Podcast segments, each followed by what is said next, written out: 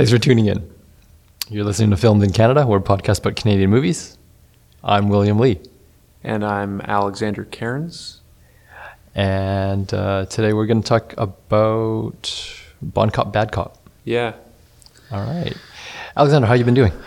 Pretty good. Um, I haven't seen a lot of movies, but I did rewatch Children of Men recently.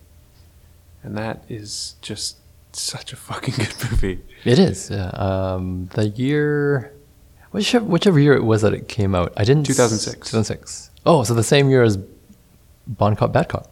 There you go. Yeah. Right. But I think at the end of the year, right? and the apocalypse loomed over everyone. I think I, I caught um, Children of Men like at the. It feels like it was the end of the year or the beginning of the next year when it was. Yeah, I, yeah, I didn't see it when it came out. Yeah, and uh, and then I was kind of kicking myself for uh, not having seen it earlier. Um, and because see I don't, in theaters? Or? I, don't, I did I did end up seeing it in theaters, nice. like in a second run showing. Okay. But um, to my recollection, it, it it didn't get a lot of traction when it was first out. Yeah, that Yeah. seems to be the case. Yeah, but it is. Uh, yeah, that's an excellent movie. Like, it's just Im- impeccable. I, I really can't see any faults in it. I don't know. hmm I'm not sure what I have to add to that. Other than yeah, it's really good. Yeah. Yeah. But just the, the music selection and Yeah, I've got the soundtrack, which I've listened to quite a bit. yeah, Yeah. and the um, the score is quite good as well. This guy named John Tavener. Mm-hmm. Um, it's mo- mainly just one one piece of his music that's used throughout, but yeah, it just it just creates such an interesting world. And there's actually um, uh, I, th- I think he's a friend of Tony's, uh, another YouTube channel called the Nerdwriter. Have you seen any of his videos? Do you know? No. Okay, he um, he does mostly movie stuff as well, but he does he'll he'll do a poem or or um, an, a painting or whatever. But um, he did one on Children of Men and how Cuarón like focuses on the background in his movies, and he does and he does that in Y tu mamá también as well. Um, I don't know. I don't know. I can't recall Harry Potter and the Prisoner of Azkaban, but and then Gravity's mo- more or less just a two-person movie. But um, he like he focuses on the main characters, but then all of a sudden the camera will just drift off into a crowd of people that are like screaming about trying to enter into the UK because they're they're these illegal immigrants, or um, he'll just like like gravitate towards some statue or something, and or or these people lying on the ground, and um, I I just love how he expands the world of his movies through adding in those secondary elements, I guess. Um, and it just makes them so much more rewatchable, I think, because because there's just so many things happening all at once. Have you ever rewatched Gravity? Do you think he does? Uh, I ha- I actually haven't. I. No. I saw it in IMAX when it came out, but I haven't gone back to it. Mm, yeah. I, I'd like to, but yeah, I haven't watched. I haven't rewatched Gravity either, but um, yeah, I do like most of his movies. Um, and I'm not sure why I said most. Maybe all of his movies. Mm-hmm. I even um, um, I think the first movie of his that I saw was A Little Princess, Mm. um, and that I haven't seen that. Oh, that that is excellent too. Um, There was like there was like a time in the '90s when I think it was Warner Brothers. They're they're trying to do like children's stories um, with like these uh, like prominent European directors. Oh. and um, I guess he's Mexican. oh yeah, I guess not. Yeah. Okay, I guess Just- prominent non-American directors. yeah. Yeah, Uh, and that it seemed to be a failure. But um, there was like a there was that was one quality move that came out of it for sure. Okay. Yeah. And then didn't he do some adaptation as well? Something with Gwyneth Paltrow. Yes, uh, Great Expectations. Yeah. Actually, I haven't seen that, so maybe I should. Yeah. Um, How about you, man? How are you doing? I'm doing doing all right. It's been busy days. Yeah. Um, I, I recently came back from um, little vacation time in Japan, Yeah. and uh, it's it's harder to for me. It's harder to sleep on the plane now because um, the entertainment system usually is really good, and like and suddenly I'm, I feel like I'm gonna binge watch a whole bunch of stuff. Yeah, yeah. that'll that'll like take me through the nine hour flight. Um, before I would like just turn on whatever was available and and instantly fall asleep, but Yeah. it's just like the like the the video systems are better and the selection is better. Yeah. Um, and um, so I, I was um, I was flying um, Air Canada, which uh, it's not an intentional plug for them, but um, I mean, uh, you know, the Canadian airline. yeah. but uh, like they had a selection of like first episodes of things, so I Yeah, could, yeah, I yeah. could watch like the first two episodes of uh, Westworld and uh, Oh, nice. Uh, Nirvana the Nirvana the band the show and Did you watch that? yeah. Nice. Um, but I also saw things like um, like they had they already had um, like Moonlight and La La Land and all these Yeah, like yeah. all these recent movies available, um, and uh, Bright Lights, the the documentary about uh, Carrie Fisher and, and Debbie Reynolds that was on HBO. Hmm. Um, but uh, a notable thing uh, was that they had the new Kelly Reichardt movie, Certain Women Certain women, yeah. and um, and they had Bon Cop Bad Cop Two available, which Both of which haven't actually screened. they hadn't yeah they hadn't screened yet. So, but when I saw Bon Cop Bad Cop Two, eh, that just led me to think like, oh, they must have made one that didn't that wasn't any good, and it was directly went to to VOD streaming or or something. whatever, Yeah, Um, but it was but it was interesting. It was available on Air Canada, Yeah. like a couple of weeks before its uh, theatrical release. Very curious. So, anyway. Maybe try and get some some uh, word of mouth going. Yeah, it's, Yeah. that's a weird release Yeah. plan. But um, yeah, no, I, there, I was reading today that the new Bon Cop Bad Cop they're releasing in like over 200 screens this weekend, which I think is more than any Canadian movie in history. Really? Yeah. Just 200 is is a Well, is a two, like 200 screens in Canada. Yeah, yeah. Which seems like a lot. I guess I guess like you hear about a major release is like 3,000 screens in yeah, North America. But there's so many more movie theaters in the U.S. though. that, I, and that's so many true. more yeah. people. that's true. Like relative to the population, there's there's what, like 350 million people in the states. Sounds right. I, Yeah. yeah. I take I I take your word for it. Yeah, so that's roughly one theater per every Yeah, hundred thousand people. yeah. Well, if we have like if we say the Vancouver area, if we just assign a number to it for this, for the sake of this argument, if let's say 10 screens. Yeah. Let's say every major city center has 10 screens. Yeah. Um, so when you say 200 screens, that that means it's it's it's in 20 cities in Canada. Yeah. So yeah, it, so com- compared to the U.S., it's, it's quite a small market. Yeah. Yeah. And I'm just making up those numbers. I don't know if I don't know if there's only 20 cities worth having movie theaters in Canada. Probably not. Probably you'd have more. Maybe. Yeah. Because I'm just even th- I'm thinking in Ontario, there's like all the suburbs around the city that still Yeah. have pretty sizable populations. yeah, that's true. But 200 screens, I guess. Um, But it's but good yeah. number. So I, or another way to put it in terms of the math, it would be roughly a factor of ten less screens than a wide release in the states, and Canada's population is roughly a factor of ten less. So it's so it's I would say it's comparable in terms of population size. But Well, anyway, well, that's a good way to put it. Yeah. Yeah. Nice. There you go. Math on your side. um, So everyone, so everyone should have seen Bon Cop, Bad Cop 2. yeah, but I don't really want to talk about that movie. So let's just talk about Nirvana the band, the show instead. Uh, if you want to talk about it briefly, Yeah. uh, I'm curious what you think. I thought it was very funny. Yeah. But um, I, I think it is. It, it feels more like it's obviously staged than kind of accidentally accident accidentally staged. Right. Yeah. Um, like there's there's certain things that they that they certain troubles that they get into, which um, you you, you kind of I kind of think like well there's there's no way that that would have happened except that it was scripted for that to happen. Yeah. So, how- what, did you see the first two episodes? No, just the first one episode. Okay. Yeah. Um, I'm trying to think of, of stuff that happens in the first episode. Um, they well, that's they they get their photos done at the, the Yeah. band photos done at Sears, and Yeah. then they they have the big um, billboard across the street from the uh, from the um, The banner, yeah, venue. Yeah, yeah. So, like when they when they get when they talk to the guy in the in the library, Mm. and he and he tells him to go to Sears. Um, apparently, they had to get that out of him. okay. They had to be like, "Oh, like what about Sears?" And he was like, "Sears, Sears." so they were able to edit that together. Yeah. But um, um, they go back to the library a lot for for different scenes because I guess it's just easy to get people to talk to you in a library. um, then uh, I, I guess I'm just thinking like when they're actually putting the banner up, um, or, or or like the phone call with the guy, like that. that I don't think that's scripted. Where Okay, he's that just could like, uh, be- uh, cu-" No, that could be real. Yeah, I, Yeah. I take that, that stuff could be real. Stuff like the the embarrassing mistake in the photo. Yeah.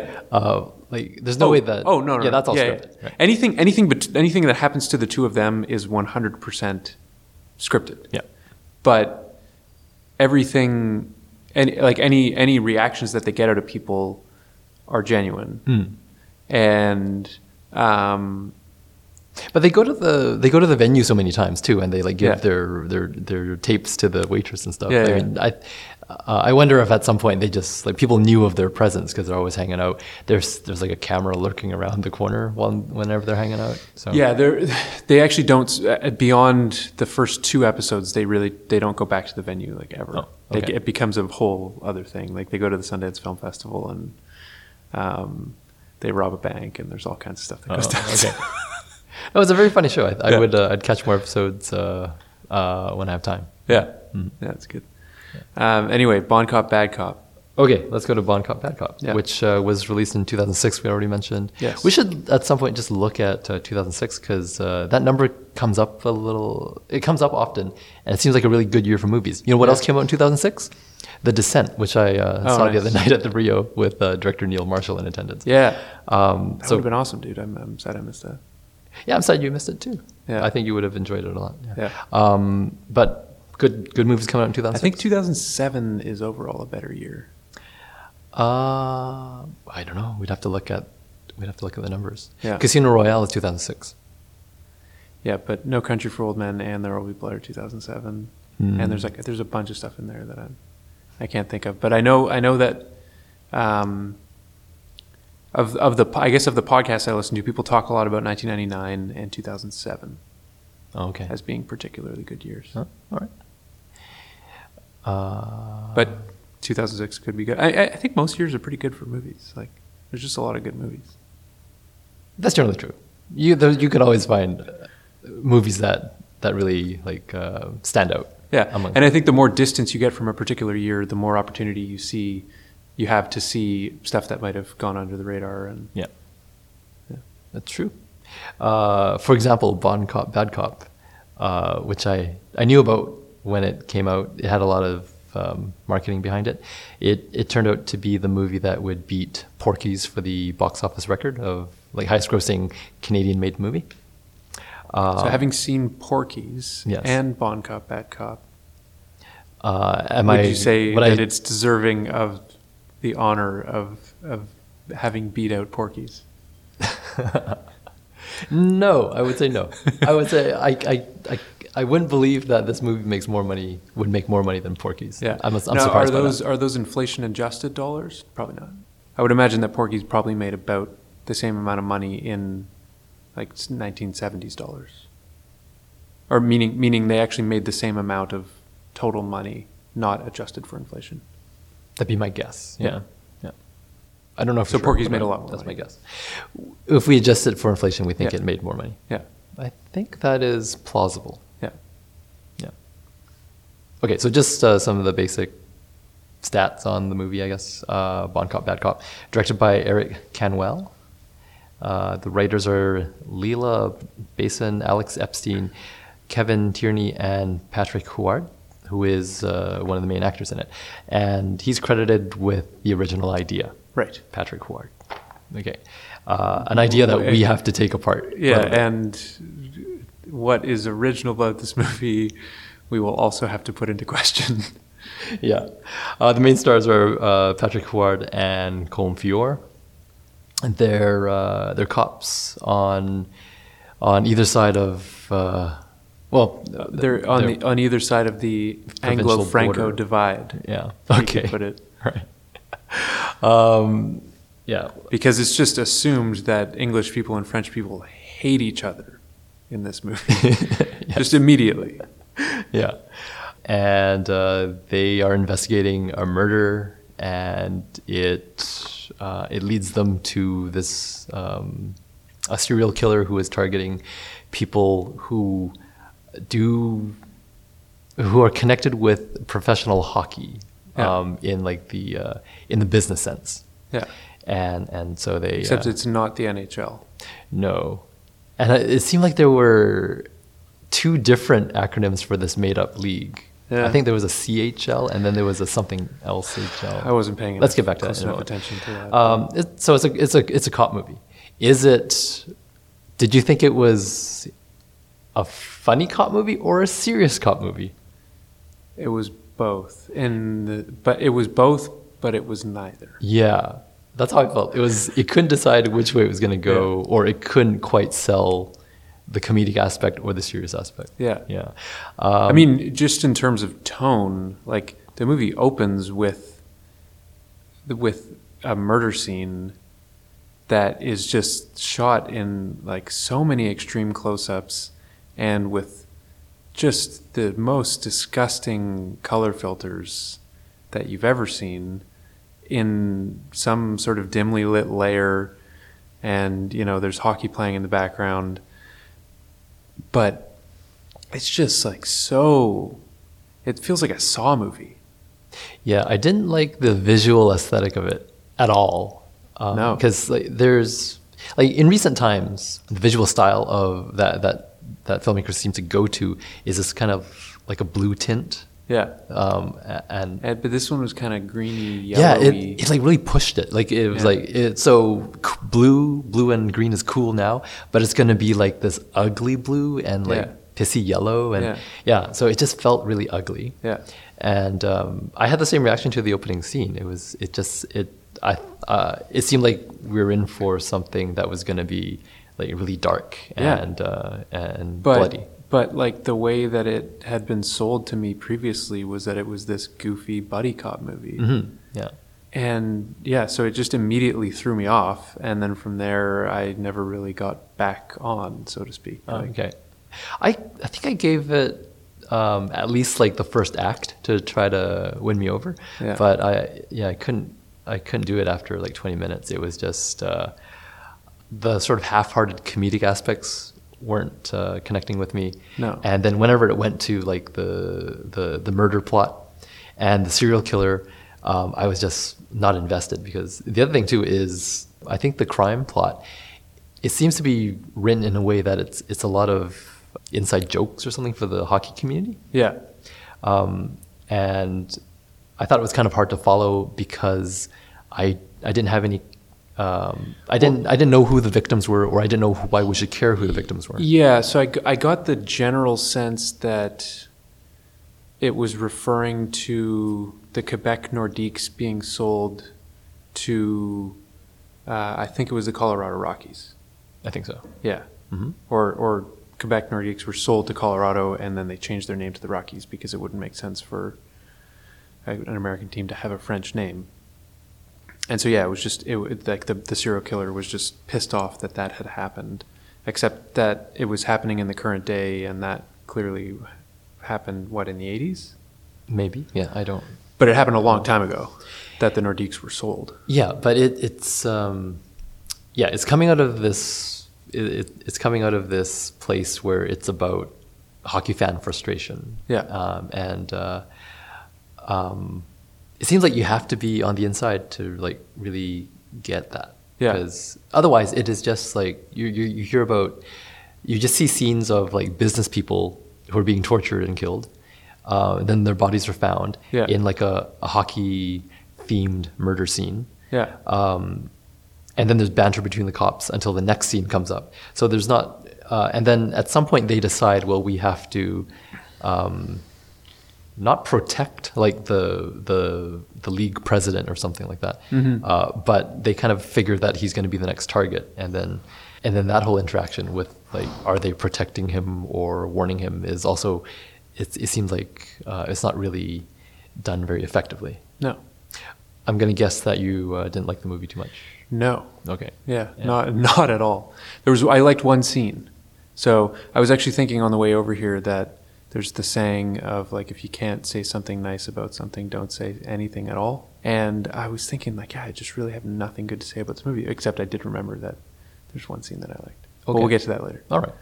I can't quite recommend Bon Cop, Bad Cop either. I don't know who could. But it's the highest. It was uh, for a time the highest uh, box office reigning movie. But like, I would just, I would just love to like watch it with someone who actually thought it was funny. Hmm. Because I just don't, I don't get it. Like, I'm, I'm just thinking of the scene where they go into the, the serial killer's lair, and they find another body, and then, and then the one guy goes into the basement and finds the grow op, the marijuana grow op, and he triggers a, an alarm system that basically just blows the house up except that now all of the weed plants have caught on fire and so they get super stoned and then because there's this fire and dead bodies and stuff they get in trouble with their with their captain but they're just they're just laughing it up the whole time like i don't know i guess maybe that scene could be funny but just the way that it pans out i just i was just like completely stone faced like i just couldn't get any enjoyment out of it. Hmm and that and that should be like the comedic high point of the movie if if It- it's a good joke and i don't think it is a good joke but Well, if, if there's a way to make it funny that should Yeah. be the scene that that everyone is just like hooting and hollering and like oh my god Well, I, I think there's a couple of ti uh, couple of setups for like a big comedy beat, and it just doesn't sell it. It just Yeah. can't quite reach it. Um, Yeah. The way that this movie is is put together. Um, and I guess by the way, listeners, we're just gonna um, we're not gonna hold back in terms of um, talking about the specific details. I- I think we're just Yeah. gonna go for it. Um, Yeah. So if you're i don't really think this movie cares enough about its own story that, that we should Yeah, I, yeah, be you could. about spoiling it I don't think there's a surprise that is critical to the movie. But if you didn't want it ruined for you, uh, check it out before you listen to the rest. Um, Yeah, so the one thing that I thought was funny was when um, they're at the hockey stadium for the press conference, which I don't know what the press conference was about, but it had something to do with a person who was of smaller stature that was also going to be the next victim. And in order for the serial killer, or the serial killer's henchman, I guess, to kidnap this guy, he went in under the disguise of being in like the mascot costume. Mm-hmm. I thought that was pretty funny. Okay. And just the just the way that when he's when he's in the mirror and he's like, "Oh, you talking to me? You talking?" To me? Right. like he's doing the Robert De Niro thing, but in a massive Yeah. um, mascot costume. I thought it was pretty funny. Okay. Well, I'm glad you brought that scene up because I I think it is like potential has potential for comedy. Yeah. But I think they blow it because um, like after that press conference scene, they know the killer is in the is in the costume, Yeah. and so they're trying to lead him out somewhere so that they can uh, get him away from the crowds, right? And so they're letting him. Uh, one of the cops is, is letting the mascot follow him around the building, and at one point he has to like go down these stairs, and he's and he's looks he looks for, like at his giant mascot feet, and he's like, oh, I can't quite navigate the stairs. So like something could have come out of that scene, but they but they don't do it. Yeah. They, like they can't do a scene with that. So he goes back to the elevator.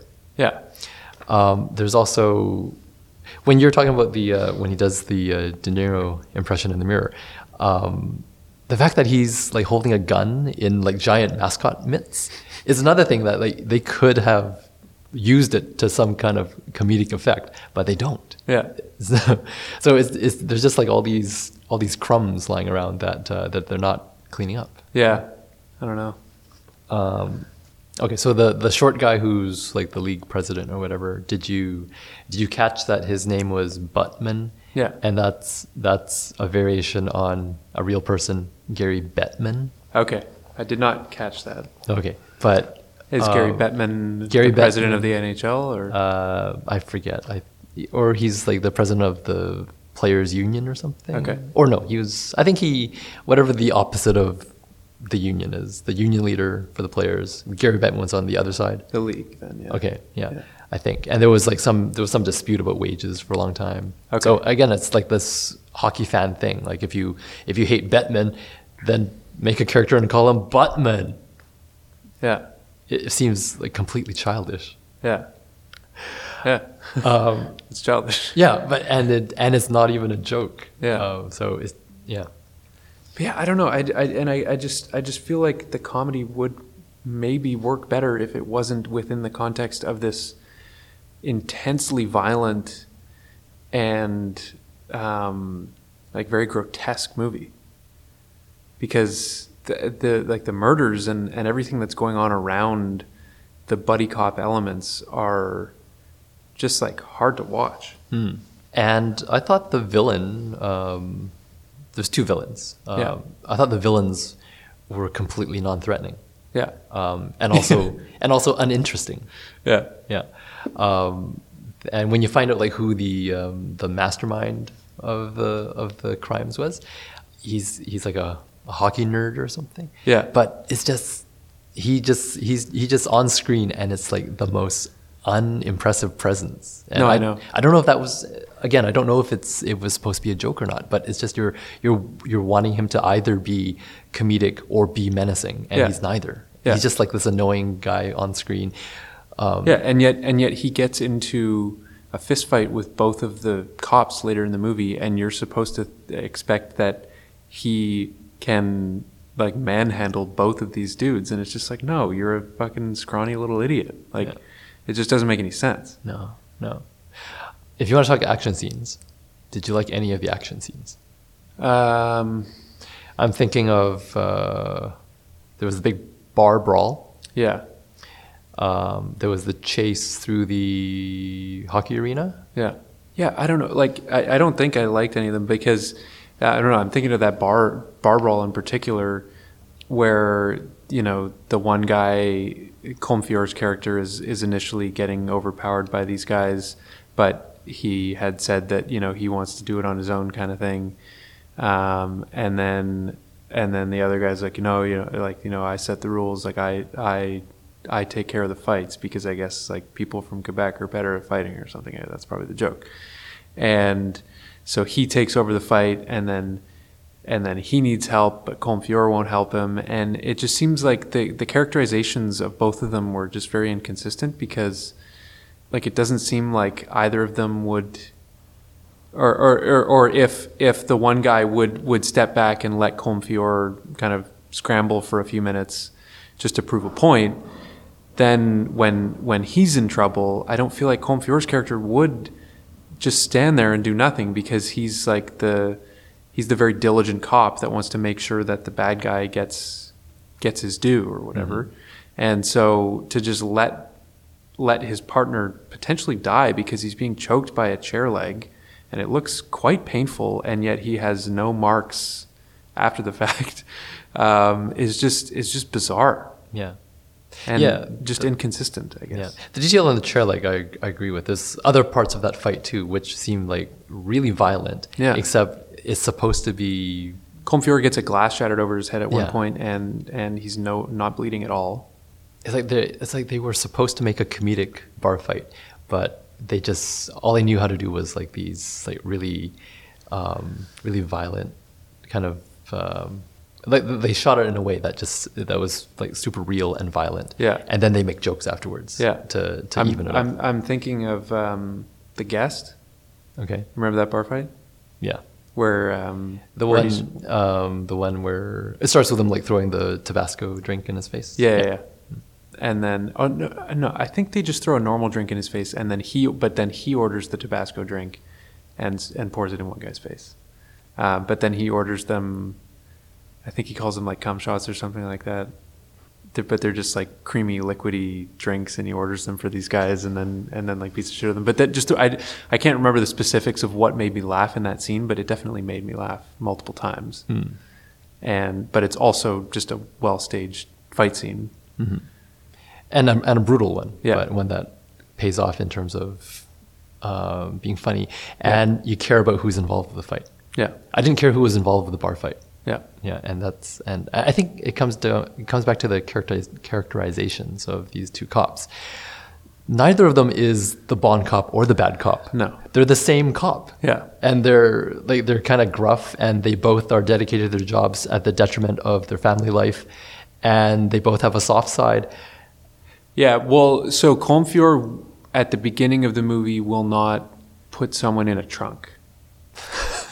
But then later in the movie he will. Yeah, that's his character arc. Yeah. Yeah, that's that's well defined. But that but that's the extent to which they're different. yeah, they're At yeah. the beginning of the movie, Colm Feore will not put someone in a, in a in a trunk. Yeah, But then he still lets the guy do it. um, and they're both bilingual.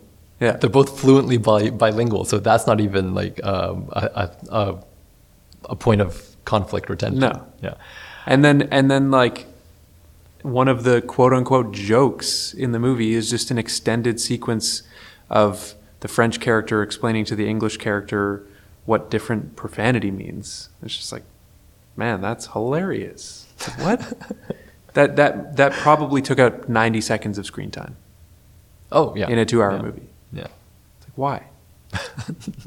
I don't. I, I think the because I think the movie caters a lot to these stereotypes about Quebec culture versus Anglo culture. Yeah. and and one of them is like uh, you know how uh, the Quebecois swear, right? Yeah. Yeah. But we saw and reviewed a movie, God, about a year ago now, My Internship in Canada. Yeah, That is a satire about Canadian culture and the, the conflicts between Anglophones and Francophones and, um, you know, stereotypes and all of that stuff. It, it gets all of that right and it's funny. And it also provides an outsider's perspective and I, like there's just so much more nuance to that movie. And it also happens to star Patrick Huard and he's yeah I think he's quite funny in that movie I agree. but it just doesn't work here. Like it, I th- and I think I think a lot of it comes down to again just how brutal and disgusting it is, Hmm. in contrast to this like the sat- satirical elements that they're trying to portray. I did laugh in in one of the early scenes when uh, when they find the first body, um, and it's it's between the border between the provinces, and when they when they accidentally split the body, I I laughed. Yes, yeah, I just thought that was like way over the top gross. Yeah, for this yeah. for for for like a cop Well, movie. I thought it was. I guess at that and point, and they and they fell what like forty feet. I don't know if it was forty feet. Maybe it was twenty. 20 feet, Yeah. yeah. onto their backs like that would be extremely painful Yeah. and again they just walk away Um, I I guess I at that point I thought it was going to be um, like an over the top comedy. Yeah. Right? But uh, the tone just didn't. They didn't get the right tone. No. And I think that was the last time I laughed in the movie. It's uh, it was like you know five minutes in. So I, I kind of laughed when he jumped onto the car at the end too because that was just so ridiculous oh, I kind of groaned at that one because it was. Cause really dumb Yeah, it was really dumb and yeah. yeah i don't know i don't know what it is about those kind of stunts because like I, they can work in some movies like i'm thinking of the fast and furious movies hmm. the stunts in those movies are literally insane like there's one where paul walker is in the driver's section of like a long tour bus and it's teetering on a cliff and he jumps out of the driver's window climbs onto the top of the bus and then runs along the bus as it's teetering off of the cliff. And just as it flips off the cliff he like jumps and grabs the cliff. It's amazing. It's just but it's so stupid and like so outlandish and absurd. But for some reason i i love it. And i think it's just such a perfect stunt in that movie. And it like it's obviously all green screened and not real and whatnot. But yeah I, I, it just didn't work at all in this movie And and the movie, sorry, the, and the stunt in this movie doesn't have like that that big of a staging uh, Yeah. compared to the one that you described. But yeah, it doesn't. Like he has to run. He has to run alongside a car that's speeding away first, and somehow he can get in front of it to jump on top of it. Is Yeah. yeah, it just it was a bit too much for me to buy. yeah and then the bad guy explodes at the end Yeah, considering all the other body parts that we've seen and that we saw in the movie, um, Yeah. that was that was the least offensive, I think. Yeah. Um, can I? Uh, I just wanted to point out a couple of things that bothered me, stylistic things. Like we Yeah. we talked a little bit about how the the, the plotting and uh, the characterization. I was really distracted by some of the um, um, like filmmaking touches in the movie. yeah Uh, and maybe the one that that uh, sticks out to me the most was uh, after they um, after the two cops they have this uh, dinner scene, and then it looks like they've they've just gone to sleep. Yeah. And you see um, Patrick Huard's character. He's uh, he's having sex with um, uh, Colm Feore's character's sister. Yeah. Right. And and at the same time, Colm Feore's character comes out of the bedroom and he hears a noise. Yeah. And you see an intruder coming into into uh, a house. Yeah. The way that they cut that is it, to build tension. Um, they may they imply that they're in the same house. The, Yeah. These three scenes are in the same house, um, and that's that's manufactured completely through the editing. Yeah. Because they're not in the same place. Yeah. So um, that kind of a cheat bothered me. Um, I, I yeah I, I I almost wonder whether that was necessarily used to build tension or if it is just bad editing because I I the whole time I was like why can't they hear the fight that's going on outside of the bedroom? Yeah. like what is going on? Why are these people like they can't be having sex that loudly that they can't hear it? Yeah, um, and and I actually thought like that this idea of um, of cutting between the two scenes. So so Colm Feore's character gets into a fight with intruder, yeah and uh, and then uh, Patrick Huard and uh, this woman are having sex. I thought it was interesting that they cut them so that they seem to be mimicking the same motions. Um, like um, the actors are moving in the in the same way, but it was in these uh, completely different scenarios. I thought that was interesting, but it's only interesting as an editing exercise. Yeah. like I don't think it um, I don't think it does anything to like comment on the plot. Yeah. I don't think it, it, it comments on like the different things the characters are going through. Yeah Um, it is just to show off the editing. Yeah. And and it's and this trick to to make you think that they're in the same space, which they're not. And then the third thing that bothered me about about the sequence, that they they did this kind of a transition between the scenes where you you saw the you saw the uh, image just for like a few frames overexposed, Yeah. and then it cuts to the next thing, um, which instead of just a clean cut.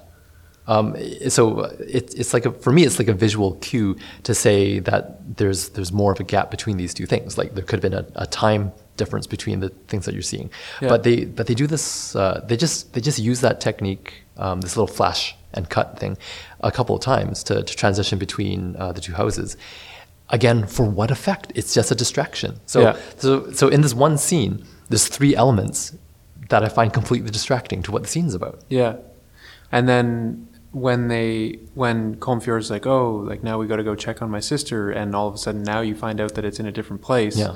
Then again, it's just another instance where you go from this brutal violence of the of the of the son in this family, like attacking this guy, and then and then the next the next scene.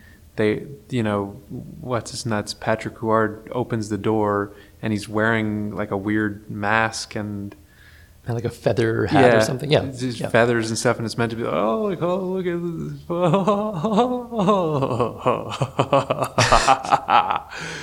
yeah the the the technique of the filmmakers is just to like have uh, an intense action beat and then a and a silly beat and they just they put them next to each other um, and it doesn't automatically work no, in fact, I think it's the opposite of working. Like that, that should just be sort of evident that it's it wouldn't work.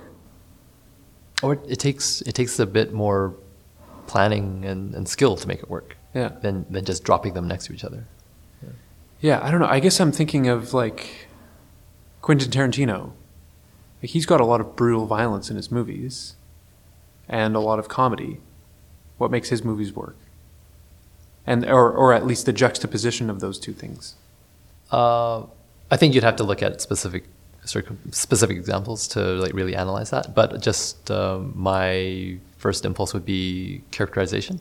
Yeah. I think I think if you if you make a character that is interesting and you care about that character, you can follow that character through through intense scenes and then and then feel the relief of a comedic beat. Yeah. And I think it just I, I think you I think it just registers better. Like Mhm. when you can take a breath, like, oh you you know, you saw that character go through this brutal fight and then they crack a joke and you're like, oh well, okay, they're okay Mm-hmm. if you don't care about the characters because it's this, it, they're just ciphers to uh, kind of um, an, un, an unoriginal plot. It doesn't really matter that they're in danger or uh, or not in danger, right? Do you speak French? Un peu, Yeah. yeah. Like you know, um, like most West Coast Canadians, I I did uh, some years of study, but uh, didn't really practice it at all. Yeah. Yeah. So like I can carry on a conversation in French, but if I'm watching a French movie, I can't just naturally like, and comfortably understand what they're saying. Like I can pick out what's going on, but I can't get the nuance of every word that's said. So I do end up reading the subtitles most of the time. Oh, okay. And I don't know, like do you think do you think that it's possible that we just don't get this movie because of the nuance of the language? Or do you think or do you think we would get more enjoyment out of it having a full bilingual understanding of everything every word that's being said? Hmm. That's interesting. I don't know. Um, I guess somebody, uh, our listeners in Quebec, will have to uh, speak up um, if they uh, if they feel that way. Um, but the plot is still kind of nothing. Yeah. And and uh, you know the I don't know. I don't know if, if there's enough if there's enough uh, fun in the language of the movie that that audience has gravitated toward it. I, I guess maybe then we really did miss it. We yeah we can't appreciate it the same way. Mm-hmm. Uh, I don't know if that's the case. Yeah. Yeah. Um, yeah, I, I don't necessarily think so either, but um, I think it's just something to consider. Yeah. But um, one um, uh, one element that I definitely wanted to touch on as well is the, the treatment of women in the movie, Hmm.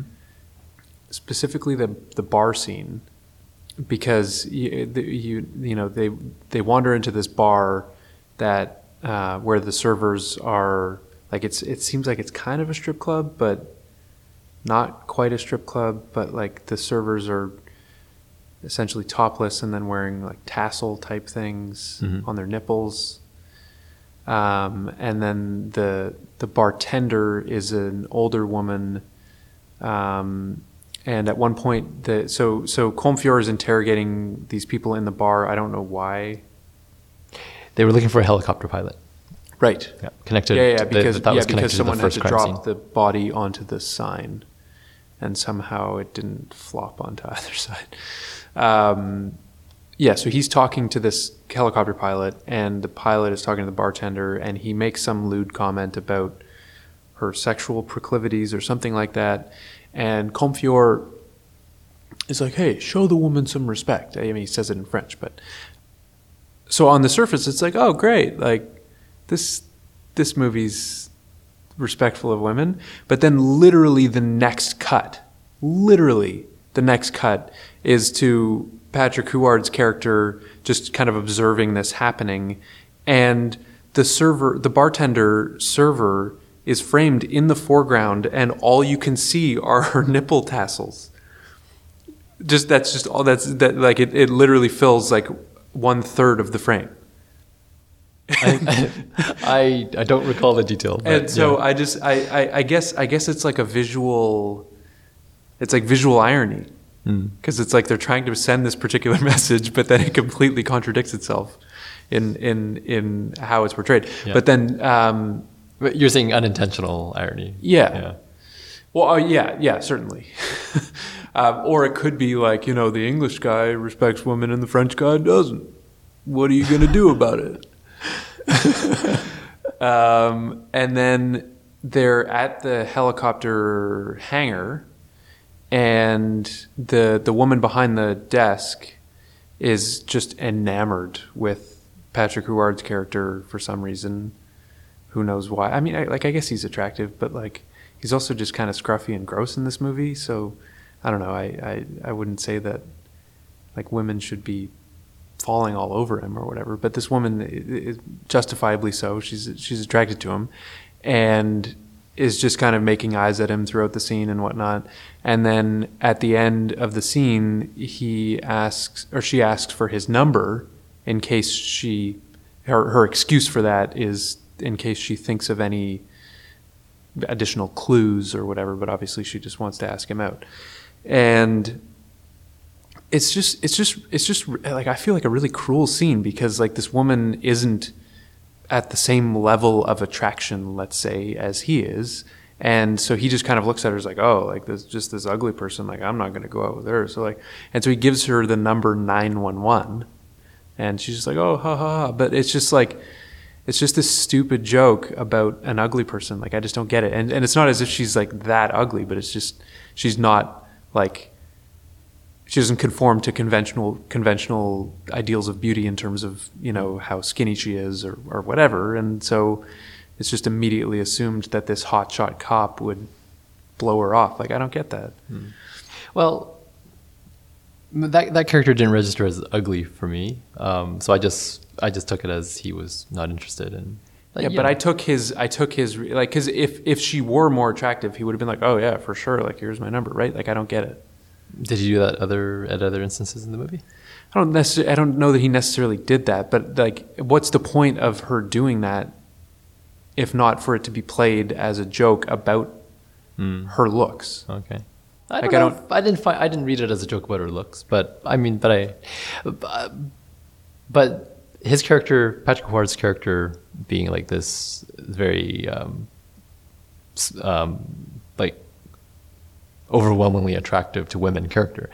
I wonder if that comes out of who originated the story. Yeah, Yeah. that's true. So. And then also with Colm Feore's sister, again, she's just over the moon at by this with this guy. Like she just she just can't get enough of him, and he's uh, like he's telling a story about what he's how he got shot Mhm. in the line of duty, and she just she just literally can't get enough of it, and is just just like can't wait to get back to her apartment. Except we never actually see them get to the apartment, so we think that they're still in Colm Feore's house, but that's a whole other problem again it's like like she doesn't she she barely exists in the movie except for an opportunity for him to be worshipped and and ogled at Hmm. and yeah there there like there's functionally no other like those are the three female characters in the movie Yeah. that's it Uh, there's one more actually, which um, I'm glad you kind of brought this up. Um, Patrick Ford's wife, ex-wife. oh right right right Yeah. Um, so his character um, has a has a young daughter. yeah So there's another female character, Right. Um, who's who's uh, put into jeopardy, um, and that's also problematic. So when it's like anytime you try and mention one thing it's like holy shit there's a whole Okay, other but the- host of problems when when his daughter gets kidnapped, um, again, this this this um, the way that this movie can't play the, the, the serious stuff against the against the comedic stuff Yeah. very well. Um, after the daughter gets kidnapped, we have to go. We have to. We have a scene where we go to his house, and we have to listen to the wife crying. It seems like it goes on for five minutes, and I Yeah. just felt like, "Fuck! This movie does not deserve to take the audience here, No. and suffer this." especially because it's all like it's also pitched at such a level that you know that this child will never be in any legitimate danger. Yeah, but they but they get to have the scene, and you get to hear this this woman who is just um, you know whose whose psyche is just shredded because of the fact that she's lost her daughter. Yeah. just for the it, why is it there? It, it is just for the scene so that Patrick Huard's character can be like nurturing. Yeah. Yeah. It, I, I'm actually glad that you reminded me So of the white maybe I should say comforting, maybe not nurturing. That was the Yeah. wrong word. Yeah. Um, I'm glad that you reminded me of the of the ex-wife character as well because there, that's another instance of just poor treatment of women in this movie because the, uh, like the movie opens after the after the opening murder scene it cuts to them having breakfast and um, yeah he just makes some comment about her tits and then she's like oh like, why don't you go play cops and robbers like Yeah, I forgot about that. yeah, and it's just like, why? Why are you like? Yeah, I guess like all all the other guys like your tits.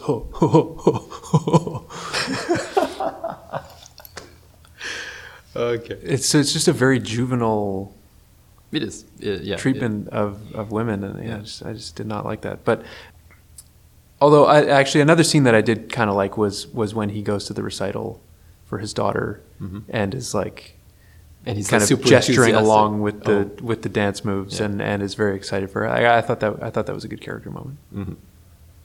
Okay, I think we're gonna wrap it up. Yeah. for this one. Yeah. Um, anything? Uh, any any moments that stood out uh, as um, especially Canadian moments? I'm referring to uh, our glossary that's on our our uh, on our website about uh, recurring tropes in Canadian movies. Um, the bilingual nature of it. Yeah, like um, almost to uh, to exaggeration in this movie. Yeah, yeah. I would imagine it's mm, like it, it definitely exists within like the Mont- Montreal culture. I think more Mm. than more than other parts of, of Canada, but or and actually New Brunswick, I guess, like Moncton, where where the language is like literally split. Uh, hockey, Yeah, for sure, hockey. lots of hockey. Yeah. Oh, something that just, uh, if I could just, um, a s- side tangent right here. Um, the hockey thing. I think I don't care about the murders and the whole hockey plot because the, the plotting of, of what the serial killer is after is delivered in the background of scenes. Like you only Yeah. hear about it on the, on the radio, on the TV that's playing in the background. Yeah. Like nobody actually, um, it's never put into the foreground what that's about. It's just like you hear it in the background. And that's why I don't care that a bureaucrat in the hockey league got killed. Yeah. And I think I think it's just um, a scripting problem that Yeah. they don't know how to make you interested in the, in the crime. Anyway, um, there's a lot of uh, there's there's uh, very recogni- recognizable skyline shots, Yeah. CN Tower and other things. Um, and then uh, Rick Mercer's in it. TV personality cameo. Yeah. Marijuana. Okay. sure. Almost more so than beer, I guess. It's more prominent than beer in this Yeah. one. Yeah. Yeah, that's all I got. Yeah. Should we go to scoring? Uh, yeah. And I'm gonna say 91 Leafs. Out of 91 Leafs. Yeah. Great. Uh, well, I'll give it 30. Yeah, I can't even. I can't even go that far. Mhm. Like 22, All right. 22 Leafs. I'll give it two Leafs for the the uh, Robert De Niro, the taxi driver spoof, and then 20 Leafs for the Leafs featured in the movie. Okay. The 20 marijuana, marijuana leaves, you mean? Yeah, there's some marijuana leaves. There's some maple leafs as well. All right. Yeah. Um, okay, so Bon movie or bad movie? Uh, definitely bad movie. okay.